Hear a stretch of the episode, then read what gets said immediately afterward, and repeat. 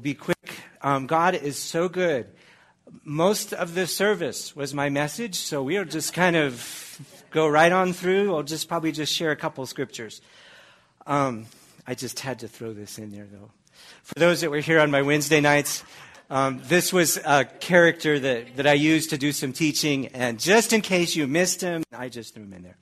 But really, we're going to be doing something more Christmassy. So, um, so uh, we're, I just want to share a couple scriptures this morning. we we are going to. Uh, part of what my message was about, and, and it's already been preached this morning and already been ministered. This time of year can be very difficult.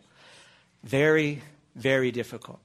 You know, it's celebrations, it's things like that when the people missing in our lives can be something that comes back, the memories. We remember when. And so this season, even though it's a season of joy, we know the scriptures that say all these things about joy, and I was going to just share a couple of them. Uh, Philippians 4 4, rejoice in the Lord always. Again, I will say rejoice. We know this with our head.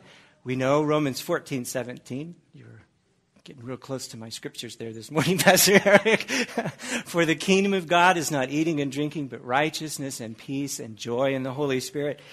We know these things, but our experience sometimes is something different. And uh, so, and, and so I just want, I want to just kind of minister some things this morning. Um, these things can hit us during the holidays. Uh, sometimes we will not even know why. And I think that's probably the hardest, is we can't even pinpoint why we're sad. For some people, they know so and so is not at the, the Christmas table or, you know, whatever. There's, a, there's an empty place. But for some people, they won't even know why. For some people, they do know why. Their team didn't win yesterday. For them, we give condolences. No, no. Um, but so, what I want to just minister to, and I trust that the Lord will help me, is getting to that place that even if we don't know why, we can still have joy. So we'll see how well the Lord can do this. So it's, it's, you know, so as we go through the season, there's hope, there's joy. So I want to kind of start with this scripture, and we'll kind of park here for a little bit. In John 15, Jesus is ministering, and it's really rich, the whole chapters of John, where G- Jesus is taking the time, his final things that he's imparting into his disciples. And he says to them, These things I have spoken to you so that my joy may be in you. And that your joy might be made full. We have a resource that I believe most of us, myself included, is anybody that works with me on a regular basis, is like, what's wrong with Sean today? So this is for me too. Um, we have a resource that is available to us that goes beyond our own joy. Jesus says here, These things I have spoken to you so that my joy, so that Jesus' joy might be in us. Jesus' joy, not just our own, whatever measure of our own joy that there may be, but that his joy would be in us fullness. There's that word full. Love that. That your joy would be full. So we can see here from the scripture that Jesus has a place where we experience his joy and where our joy is there too, bubbling up right there with it, and that there is fullness of joy. Now, we have this example in the lives of our pastors this morning and, and the things that they're experiencing are things that they can see with their natural eyes. They've got somebody that's in the hospital this morning. They've got somebody that they can see, that they know, there are things that are taking place in their physical body. And this morning, I believe that that place of tapping into the joy has to do with getting beyond what we see with our eyes. And what is the emotions that are wrapped up and get attached to what we see with our eyes? It's not easy, but I'm saying it's possible. And everybody was dancing around it this morning, from the scripture that Bobby shared to what Jessica was ministering. and so, you know, we've heard it already two or three times this morning. These things I have spoken to you so that my joy may be in you. Let's just kind of move quickly here. Jesus, so what are the things? We can just back up at John 15 and see what were the things that Jesus spoke to them. And again, there's chapters, but we'll just take these first couple verses. And here's, uh, here's where Bobby was preaching my sermon. Um, As the Father has loved me, so have I loved you. There is something on that scripture for us in this house today. So I want you to just close your eyes and just receive the truth of God's word. As the Father loves Jesus, Jesus loves us today. Now, I know that we all know the song, Jesus Loves Me, but let's just say that this morning. Jesus loves me. Let's say it again. Jesus loves me. Now, that is not something that you can see. But when the reality of that truth sinks in, it begins to push back the reality of whatever it is in our experiences that we are seeing. Whether it's a, a, stack of things that we just don't have any idea how we're ever going to get it done, or a stack of bills that we don't have any idea how we're going to get them paid, or a stack of emotions that they're just going, ah, because of, of loss and grief and sorrow and all these things that are taking place. Jesus loves me. Now, we're going to think about the relationship here just briefly of the Father and Jesus. Jesus says here, as the Father loved Jesus. Now, does I'm sure that not, there's not a single person here that could question whether or not God the Father loved Jesus the Son. That's given, it's taken for granted. There's no question about that. And most of us believe that because we know Jesus never sinned.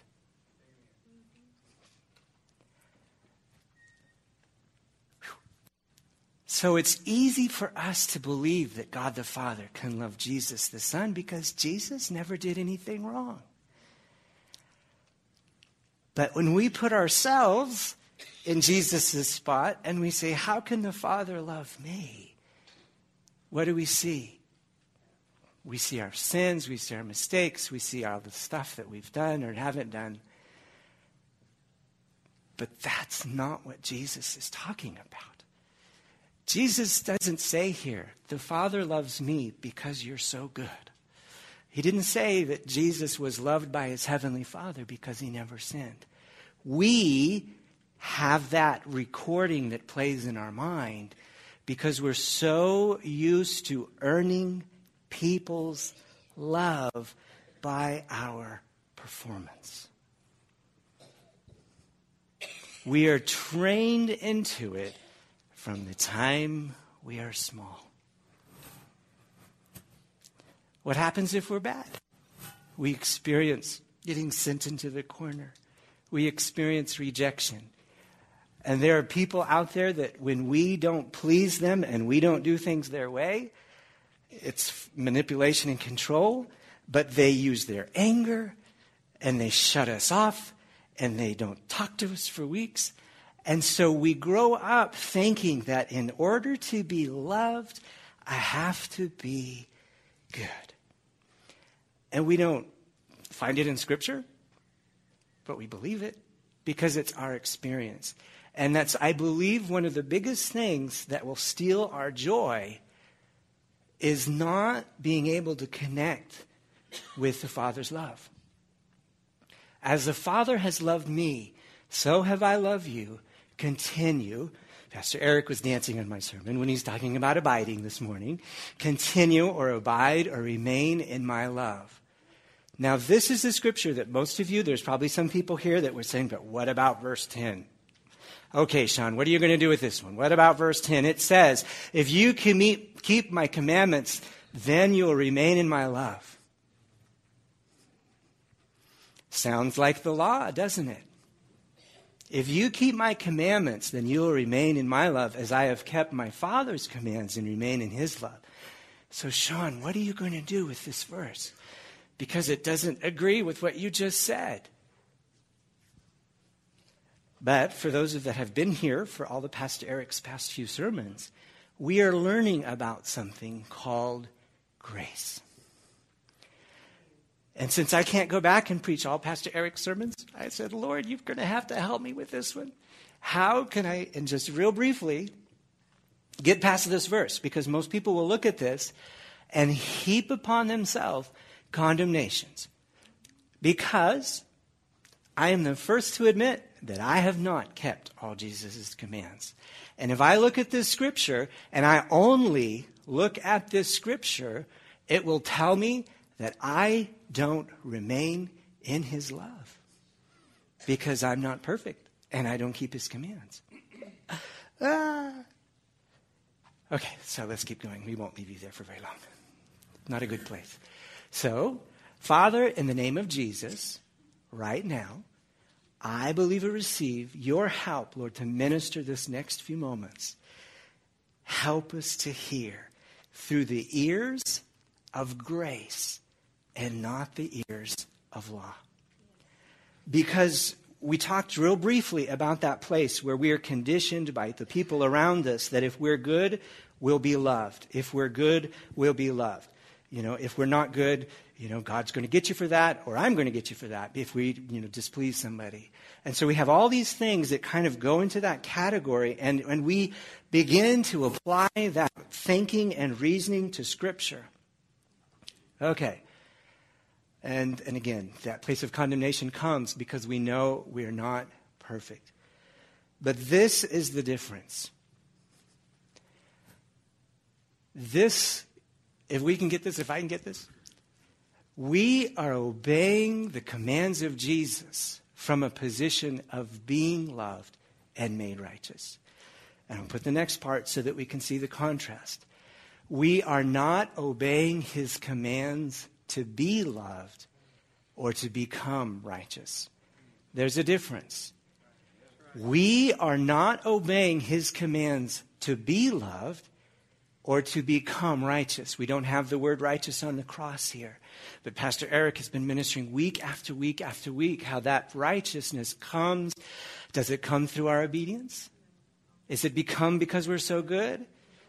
Does it come because we're righteous because we have kept every jot and tittle of the law? No, we are already made righteous.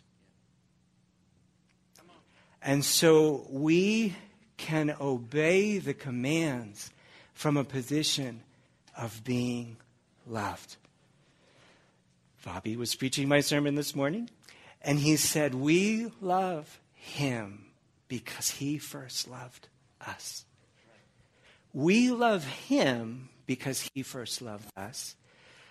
But you know what? Unless I experience the Father's love, it's really hard for me to love you. It's really, really hard for me to love when I don't feel loved. Very, very hard. And so that's why we have to get past verse 10 and get back to verse 11. It's Father loved me, so have I loved you. That's what Jesus started with. That's why we can have joy. Jesus loves us just imperfect, just as we are, with all our goof ups and all our mistakes, He loves us. And we can continue in His love not because we're perfect, but because of His blood. It's because of His blood. Now, obeying His commands and keeping His commands establishes a flow. We had this morning. Kevin and Mario preaching my sermon because it has to do with relationship. This is not so much about keeping law, but keeping relationship and continuing to go back. Father, what would you have me do? Jesus, what would you have me do? Keeping the commands not out of, you know, trying to earn love, but in order to continue in relationship. There's a difference. But, and be through that and because of that, these things have I spoken to you so that my joy may be in you and that your joy may be full. What was Jesus' joy? Jesus' joy was perfect relationship with his heavenly Father. There's an old hymn that we used to sing in denominational churches. I don't even know, you know, I found out that all denominations don't sing the same songs. So you may not be familiar with it depending on where your stream is and where you came from. But it said, Nothing between my soul and the Savior. Isn't that a wonderful? I mean, whoever wrote that song had such rich treasure, such rich truth, because that's where you and I stand. We don't often feel that way because we probably just did something this morning kicked the cat, did something, you know, just kind of rubbed a little bit too much about how OSU won into somebody else, you know, just, just kind of went too far. It was really too far. But his joy is available this morning. His joy. So it's all about his love. I'm going to just share a couple scriptures. These are the same scriptures that I showed before. Romans 14, 17. You know, the kingdom of God is not eating and drinking, but righteousness, peace, and joy. Notice the righteousness, peace, and joy is not in our good behavior, but in the Holy Spirit. And that's kind of coming back to that point that I was talking about. If we can get past what we're experiencing, what we're feeling, what we're seeing in the natural. 1 Corinthians, excuse me, 2 Corinthians talks about what's seen and what's not seen, what's in the spirit, what's not in the spirit. And if we can move into that place, even as I believe many of us were, as, as, as we were praying over Pastor Shelley, people were beginning to see in the spirit, in the spirit, what they're walking through and what they're experiencing. is a wonderful, amazing, beautiful thing. The scripture says you rejoice when they die. You weep when they're born. Again, that's probably Ecclesiastes, which can be a depressing book. But, but, but still, even there, they are so close, as someone shared earlier, just to being so, you know, and it's not that they're, and that's the reality the Lord was kind of just sharing with me. If you were to die right now, you're not going to be any closer to Jesus than you are right now. It's our body it's our experience of Him that changes, it's not really our position. But anyway, for the kingdom of God. So, whatever it is, whatever your stack of stuff is, whether it's bills, whether it's all the things you haven't done, or you know how you're going to deal with all these family members that you can't barely stand, and they're all coming for Christmas, um, you know, and, and and how are we going to get through these things? In the spirit, in the spirit. Last last verse here. This is Romans 15 13, and this is a scripture that the Lord often helps me realize. And, and so I use the, the, well, the way that the Lord uses this scripture with me is if I am not experiencing the joy that I should be, the Lord often points me to this scripture and reminds me of a truth in it. So it says this May the God of hope fill you with all joy and peace as you trust in him so that you may overflow with hope by the power of the Holy Spirit. This has to do with focus again, and I underlined a couple things. One of them I underlined was it's by the power of the Holy Spirit. Many of us do not give ourselves the permission to have joy because we don't believe we've been good enough. It's that self punishment thing. But that's not what the scripture says. And that blood of Jesus, if we will allow the blood of Jesus and the reality of the truth of God's word, that that blood cleanses all. All in the Greek, all in the Hebrew, and any other translation, all our sin. May the God of hope fill you with all joy and peace as you trust in him.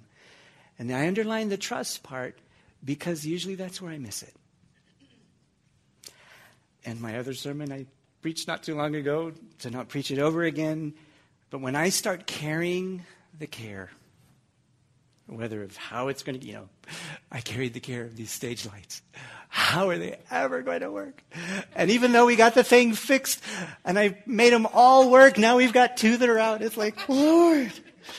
You know, but I got to take that care and give it to Jesus. And give it to Jesus. The reason, people, I mean, the reason I look at this, I need his help to figure this out. And the person who did all this, you know, were professional people that knew what they're doing. I don't know. I am blundering through and just trusting God each step. But that's where, and I can guarantee you, you know, that's maybe a humorous situation, but some of your situations aren't humorous. Let's, let's stand. Some of your situations are not humorous. And the burdens you carry are real, and many times the burdens you carry are people. But as we trust in Him and allow the power of the Holy Spirit to make the difference, the power of the Holy Spirit has the power not only to take care of whatever situation that is weighing you down or weighing me down, the power of the Holy Spirit has the ability to restore hope, peace, and joy. There isn't anything too hard for him. Absolutely nothing. So, Father God, I just thank you for your word.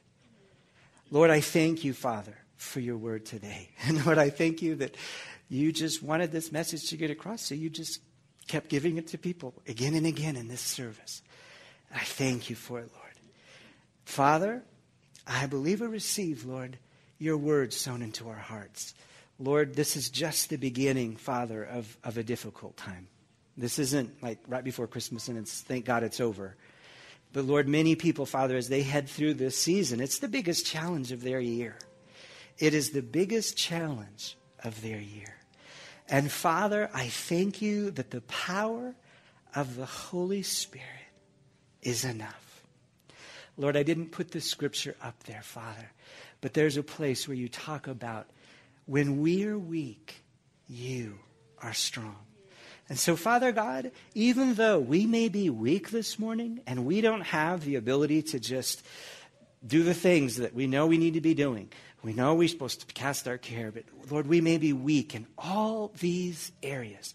We haven't been perfect in this, we haven't done that.